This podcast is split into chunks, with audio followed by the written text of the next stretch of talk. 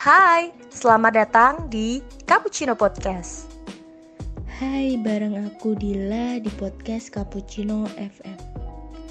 Di episode yang akan aku bahas kali ini membahas tentang jarak.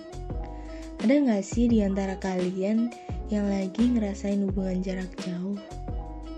Menurut aku pribadi, cuma orang-orang kuat aja yang lagi berusaha membangun benteng pertahanan buat ngelawan rasa rindu karena jarak. Buat kalian yang lagi ngerasain hubungan jarak jauh, jangan takut di hubungan ini. Harus jaga komunikasi, saling ngertiin, saling percaya. Kalau lagi bosen, jangan gampang nyerah. Cari hal yang baru yang bikin kamu gak bosen di hubungan ini.